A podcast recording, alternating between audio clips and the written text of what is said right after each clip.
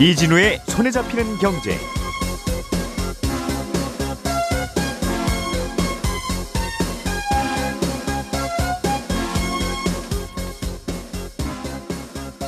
안녕하십니까 이진우입니다.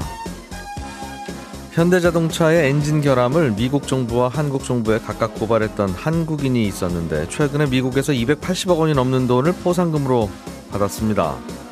그런데 똑같은 제보로 우리나라 국민 권익위로부터 받은 포상금은 2억 원이었습니다. 같은 제보를 했는데 왜 한국과 미국은 포상도 다르고 처우도 이렇게 차이가 나는 건지 제도적으로 어떤 차이가 있어서 그런 건지 오늘 이 얘기를 좀 자세하게 예, 해보겠고요.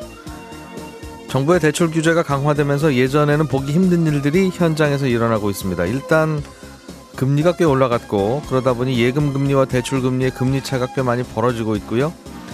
어, 은행의 대출 금리보다 카드사의 대출 금리가 더 낮은 어, 보기 드문 현상도 발생하고 있습니다. 관련 내용들 정리해 보겠습니다.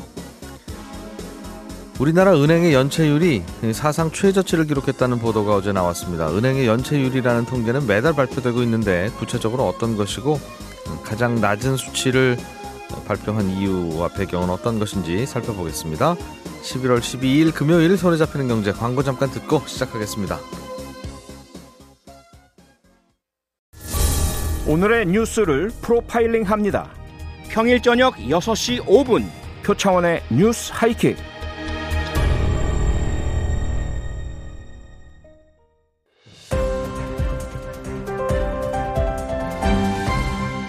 이진우의 손에 잡히는 경제. 자 오늘도 놓치면 안 될 경제 뉴스들을 정리해 드립니다. 손에 잡히는 경제 박세훈 작가, 김현우 행복자산관리연구소장 그리고 오늘은 금요일에 목소리 안승찬 경제 전문 기자도 함께 나오셨습니다. 어서 오세요. 예, 안녕하세요. 자, 안 기자님이 갖고 오신 소식이 재밌어서 이거 먼저 보겠습니다. 네. 현대차 엔진에 결함이 있다라는 사실을 안 현대차 직원이었겠죠? 내부 네. 고발자가 한 분이 계신데 네. 미국 정부에도 고발을 했고 한국 네. 정부에도 이건 문제 있다 이렇게 네. 고발을 했다가 결국은 문제가 있는 걸로 확인은 된 것 같은데 네. 미국 정부는 포상금을 285억 원 지급했대요. 그렇습니다. 예, 이게 뭐 이게 어제 이제 미국의 도로교통안전국에서 이제 아예 홈페이지에 올려서 이게 이제 공개가 된 건데 예, 그 김광호 전 현대자동차 부장이란 분이 신고를 했거든요. 예, 그 2,430만 달러, 그러니까 우리 돈으로 한 285억 원 정도 포상금 지급한 건데 금액이 왜 이렇게 많았느냐? 아, 현대기아차에 부여한 과징금이 컸기 때문입니다. 그게 무슨 말이냐면 그 미국의 도로교통안전국 관계법령에 어떻게 돼 있냐면 자신들이 부과한 과징금이 있으면 그만큼 자기가 들이 벌었잖아요. 과징금을 받았죠 네, 기업으로부터 그렇죠. 누군가로부터. 받았죠. 예. 과징금을 받은 것에 최대 30%까지 결정적인 제보자한테 줄 수 있도록 그렇게 예. 되어 있습니다. 예, 근데 그 미국 도로교통안전국이 현대기아차한테 작년에 부과한 과징금이 8,100만 달러였거든요. 음. 그러니까 8,100만 달러를 딱 받고 이거는 여기서 30%뚝 잘라서 예. 그래서 285억 원 당신이 기여했으니까 당신한테 줍니다. 하고 이렇게 지급해서 이제 큰 금액이 야. 나옵니다. 그런 거죠. 어. 최대 30%를 준다고는 되어 있으나 네. 법령에는 네. 우리 같으면 앞에 최대자를 붙인 이유가 네. 3% 줄라. 다 주진 않겠다는 그렇습니다. 음, 그런 뜻이 아닌가 싶은데 그냥 30%를 다 줬어요. 네.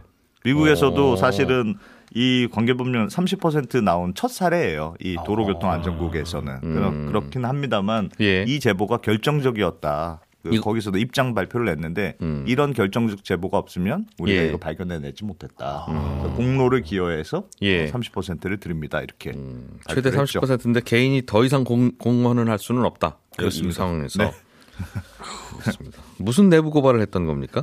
이게 그 예전에 굉장히 떠들썩했던 건데 이제 세타 2 엔진이라고 해서 예. 이게 그 어떤 건 세타 엔진이라는 게 어떤 거냐면 옛날에 현대차의 정말 야심작 같은 그런 엔진이었어요. 그러니까 원래 현대차가 초반에는 일본의 그 미쓰비시 그 엔진 로열티 주고 사다가 붙여가지고 이제 팔고 그랬었거든요. 예. 그러다가 이제 우리들도 자동차 회사인데 자체 개발 엔진이 있어야 되는 거 아니냐 해서 개발한 엔진이 세타 엔진이었고 예. 이 세타 엔진이 당시에만 해도 뭐 연비도 10% 좋다, 배출가스도 별로 안 나온다 그래서 이걸 오히려 역수출한 첫 번째 엔진이 됐습니다. 예. 그래서 일본 그 미쓰비시에도 또 보내고 뭐 미국의 크라이슬러에도 보내서 또 외제차에 한국의 현대차 엔진이 달아서 막 당시에 보면 보도 자료도 정말 많이 나왔었거든요. 기사도 많이 나오고 음, 그랬었는데 그래서 한국의 수출 1호 엔진이 이제 세타 엔진이어서 현대차 네. 입장에서 아주 기념비적이고 자랑스러운 엔진이었는데 음. 당시에 GDI라고 해서 이렇게 직분사 방식으로 세타 2 엔진을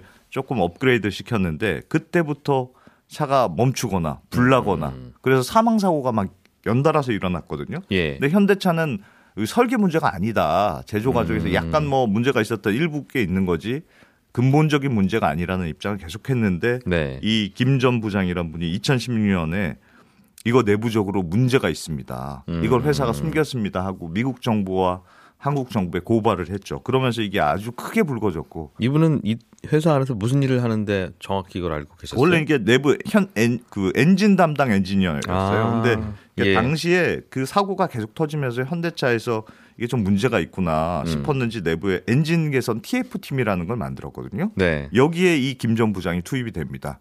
그래서 이 세타 엔진 품질 개선 담당자였어요 본인이. 예. 그래서 본인이 근데 자기가 보니까 사고도 음. 계속 많고 생각보다 큰 일이네. 이거 생각보다 큰 일이네. 근데 뭐 음. 본인의 주장은 당시에 회사 쪽에서 알렸으나 네. 회사에서 도저히 개선할 생각이 없었다. 음. 그래서 이제 미국 정부, 한국 정부와 이제 신고를 하게 되는. 뭐 그러니까 회사에다가. 이거 문제입니다. 네. 문제이면 이미 팔린 세타 엔진 장착한 자동차는 리콜을 해야 됐었겠네요. 근데 그렇죠. 그렇죠. 근데 리콜을 하지 않았습니까? 리콜을 좀? 했는데 예. 리콜을 좀 축소했다는 당시에 아. 논란이 있었죠. 이거 다 해야 됩니다. 했었는데 음, 요, 요, 요 때서 여기까지만 하는 걸로 하- 회사가 하는 걸로 하고 했고 말자. 어. 그래서 이건 다른 리콜 아닌 대상 아닌 분들도 문제가 있고 안전에 문제가 있을 수 있다. 네. 회사가 속이고 있다. 그렇게 그렇습니다. 내부 고발을 한국 정부에도 했고, 미국 정부에 됐죠. 음, 미국 정부에서는 과징금의 30%인 285억 원을 어, 진짜 현금으로 줬어요? 현금으로 줬어요. 지금 이제 준다고 발표를 어. 했고 받지는 않았다고 하는데 음. 미국 로펌을 통해서 지급합니다라고 연락이 왔다고 하더라고요. 우리나라 정부도 주긴 줬다면서요? 2억 원을 줬습니다. 어, 근데 이게 왜 이렇게 많이 차이 나냐면 음. 예. 우리나라는 기본적으로 일단 그 포상금 보상금이 조금 차이가 있는데 그러니까 예. 2억 원이라고 하면 당신이 굉장히 공익을 위해서 어, 제보한 공로는 인정됩니다. 음. 그래서 그 행위에 대한 최대 금액을 주긴 준 거예요. 그게 2억 원이에요. 당신 아니면 이거 고발 아, 어, 이 문제 아무도 그렇습니다. 없었을 겁니다. 그렇습니다. 그럼 네. 그러면 이제 나머지는 뭔가 이제 보- 그 과징금이 부여되면 거기에 몇- 몇십 퍼센트. 우리나라도 이제 국민권익위원회에서는 최대 30%까지 줄 수 있도록은 돼 있어요. 규정은 미국이랑 똑같네요. 네. 그런데 예. 상한액이 있습니다. 우리는 상한액이 있을 것 같았어. 30억 원.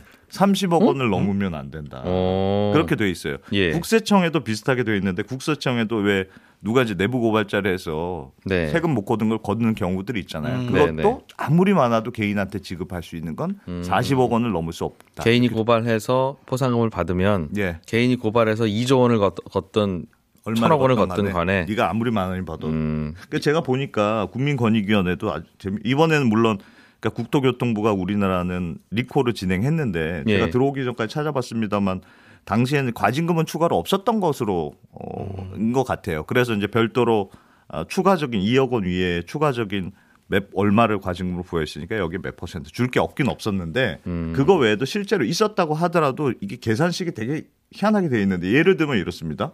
보상가 1억 원을 내가 과징금을 지급했다 네. 받았다 그러면 거기에서는 30%까지 줄 수 있게 돼 있어요. 음흠. 근데 금액이 늘어나면 그 비율이 줄어듭니다 계산식이 예를 들면 1억 원에서 5억 원 사이다. 음, 그러면 지급은 3천만 원에다 1억 원 초과하는 금액의 20%만 줍니다. 음. 예를 들면 금액이 5억 한 최대 1억 3천 나오네요. 그렇죠. 20억 원 사- 미치면 네. 1억 원 1억 천만 원에서 5천 5천 5억 원 초과 금액이 14% 이렇게 음, 금액이 예를 과징금이 많으면 거기에 비례하는 게 아니고 과징금이 늘어날수록 그래 봐야 한 보상금이 3억이 채 안 되네요. 쭉쭉 줄어들게 되는 이런 구조로 돼 있어요. 음, 그래서 실제로 누가 이렇게 맘먹고 결정적인 제보를 하더라도 국- 뭐 30억 원, 40억 원은 절대 넘어서는 분위기가 아니고 예를 들면 국세청도 어- 이런 조사도 있었습니다.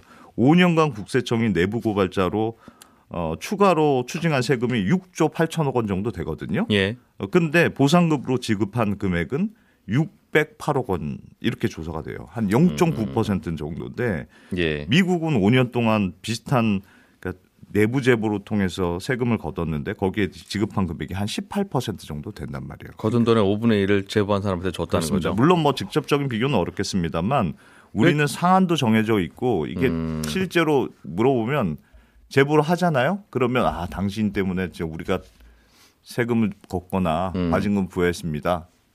공로를 인정함 이런 분위기가 아니고 음. 그건 뭐 다 아는 얘기 아닙니까? 이런 식으로 결정적인 제보가 아니라는 식으로 깎아내리는 경우도 되게 많다고요, 실제로. 그러니까 이제 금액이 자꾸 줄어들고 또 그러니까 또 결정적인 내부 제보도 소심하게 되고.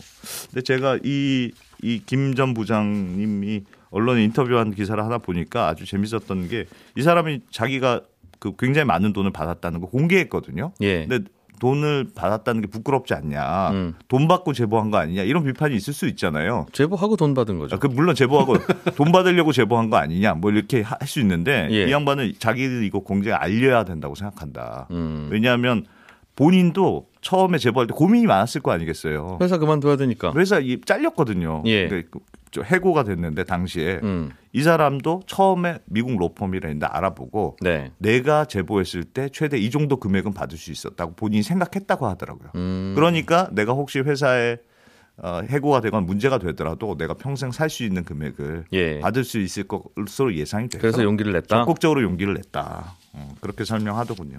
미국 정부도 280억이 아깝지 않은 건 아니겠죠. 네, 음. 그러나 이렇게 줘야 다음에 또 제보가 오겠죠. 그럼요. 그럼요. 그러니까 이렇게 적극적으로 포상금을 주는 게 또 적극적인 내부 고발자를 만들어내니까 예. 내부에 있었던 일을 내부 고발자가 고발 안 하면 어떻게 알겠습니까? 음. 그래서 285억 아니라 더 많은 돈이라도 우리나라도 뭐 금액이 금액이 이것 이분 때문에 뭐 버든 금액이 10억밖에 안 되면 10억 다 주고 음. 즉 100억 이하면 그 금액 다 주고 음. 100억이 넘어가면 나라에서 그냥 한 10% 정도만 가져가고 한 90%는 주고 네. 이렇게 고발자들한테 많이 줘야 음. 어, 고발하면 다시는 이 회사 안 다녀도 음. 심지어는 외국으로 도피를 할 수 있더라도 도피 자금까지 되는 그런 돈을 줘야 그런 돈을 주면 나라 돈이 많이 나갈 것 같지만 그런 제도가 있으면 비리를 안 저지르죠. 음, 그렇죠. 직원들이 눈을 부릅뜨면서 팔, 팔자고 치려는 그런 감시를 하- 서로 하게 되는데 네. 어떻게 저지르겠어요. 음. 우리도 이 상한액을 없애자는 법안이 조금 있었던 것 같은데 예. 하여튼 국회에서 노니까 잘안 됐어요. 그래서 음. 우리도 조금 이번 기회를 통해서 좀 바꾸자는 여론이 좀 생길 수도 있을 것 같습니다. 내부 고발자들에 대한 포상을 음. 늘리자. 네. 음, 알겠습니다. 점점 더 고발 이게 금액이 늘어나긴 늘어나야 돼요. 집값도 오르고 그러니까. 네. 박 작가님, 네. 어제 금감원에서 은행 연체율이라는 지표를 발표했던데 네. 사상 최저치다. 네. 얼마가 나왔습니까? 0.24%입니다. 9월 예, 말 기준으로. 예. 그 은행 연체율은 흔히 1금융권이라고 분류되는 시중은행에서 나간 대출금 중에 예. 한달 이상 연체된 금액을 시중은행에서 나간 모든 대출금 총액으로 나누는 겁니다. 음. 요 개념이고 작년 9월 말 기준으로는 0.3%였고요. 예. 지난달에는 0.28%였습니다. 음. 지난달이라면 9 월입니까? 아, 9월 전 8월 8월 기준으로 8월. 예. 네. 그럼 9월 기준으로는 얼마였다고요? 0.24%. 0.24. 네. 제일 낮았다는 거, 거다 이거죠. 그렇습니다. 음. 그럼 은행에서 돈 빌려 갔던 사람들이 9월에는 잘 갚았다 이런 뜻입니까? 아닙니다. 그랬다면 제가 굳이 이 뉴스 안 들고 왔을 건데 예. 제가 몇 번 이 자리에서 언론이 관행적으로 보도를 하긴 하는데 사실상 큰 의미는 없다고 말씀드렸던 게 은행의 금리 인하 요구권. 예. 요건 권리가 있는 건 아는데 사실은 잘 안 됩니다라는 게 있었고 5만 원권 환수율. 예. 요거는 한국은행에서 보도 자료도 안 내는데 기자님들이 매달 쓰셔서 음. 크게 의미는 없는 거. 없는데 계속 쓴다. 네. 은행 연체율이 높아졌다거나 낮아졌다고 하는 보도도 마찬가지입니다. 그러니까 그러고 보니까 은행 관련 보도들이 주로 음. 자주 나오는데 아니요, 은행 연체율은 사람들이 네. 돈을 잘 못 갚고 있, 있구나. 그럼 네. 큰일이고. 네. 잘 갚고 있구나라고 하면 뭐 큰 경제에 문제가 없나 보다라고 네, 경기 좋구나. 알수 있는 중요한 지표 아닙니까? 근데 이 연- 은행 연체율이라는 지표는 그걸 알 수가 없습니다. 왜냐면요. 은행은 연체하고 있던 사람들에게 빌려준 대출 채권이라는 걸 다른 곳에 팔아버리거든요. 이게 무슨 얘기냐면 예를 들어 제가 이진우라는 은행에서 천만 원을 빌렸는데 예. 이자나 원금을 제때 안 갚고 있으면 이진우 은행 직원이 처음 몇 번은 전화도 하고 문자도 보내고 해서 갚으라고 독촉을 하겠죠. 예. 그러다가 아 이 박세훈이라는 사람은 아무리 봐도 돈을 잘 안 갚을 것 같다. 음. 그러면 이진우 은행은 천만 원짜리 대출 채권을 추심업체에게 팔아버립니다.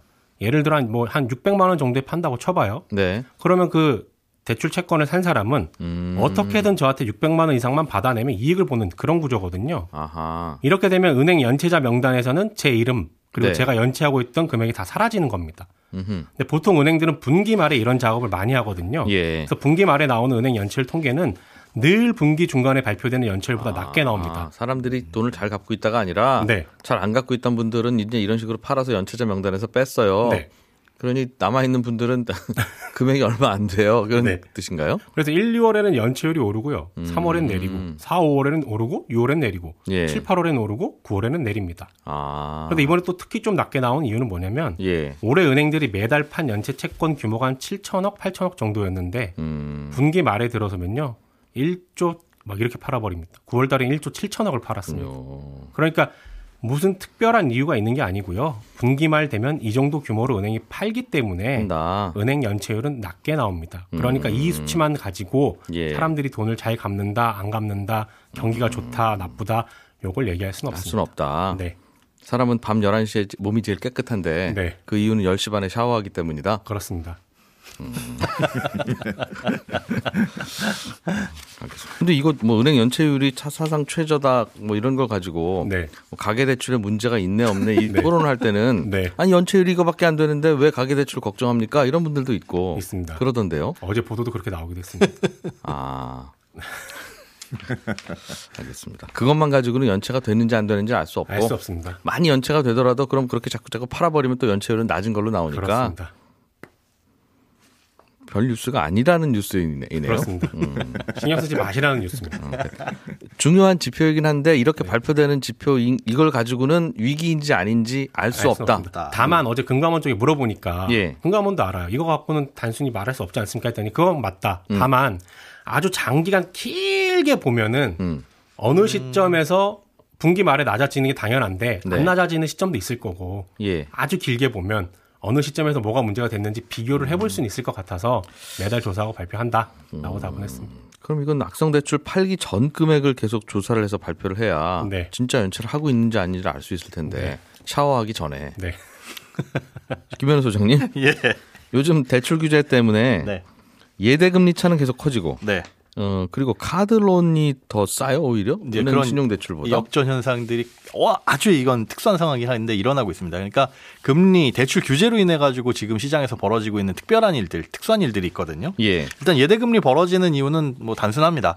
대출 규제를 받아서 은행은 대출을 해줄 수가 없고 한도는 정해져 있고 예. 가급적이면 손님을 돌려보내야 되니 가산금리는 계속 올려붙이고 음. 우대금리는 깎고 그러니까 대출 금리는 늘어나는 거고 그렇죠. 올라가는 대출금리. 올라가고 굳이 대출해줄 재원인 재고죠. 그러니까 수신 예 어, 그런 대- 예금이나 적금 같은 걸 받을 필요는 없는 거고. 받아봐야 대출도 안 못하니까 그렇습니다. 괜히 이자 비용만 나가니까 그런 건 할 필요가 없어서 음. 어, 금리는 올릴 필요가 없는 거고. 그러다 보니 그 예대율 차이는 계속 벌어지고 있고. 이게 아주 무서운 게 예. 그러니까 새로 대출 받으러 간 사람들에게는 대출 금리가 엄청 높아지고 있고 그렇죠. 기존의 변동금리 대출로 받은 분들은 오히려 대출 금리가 잘 안 오르는 안 오릅니다. 코픽스가 안 오르니까 안 오릅니다.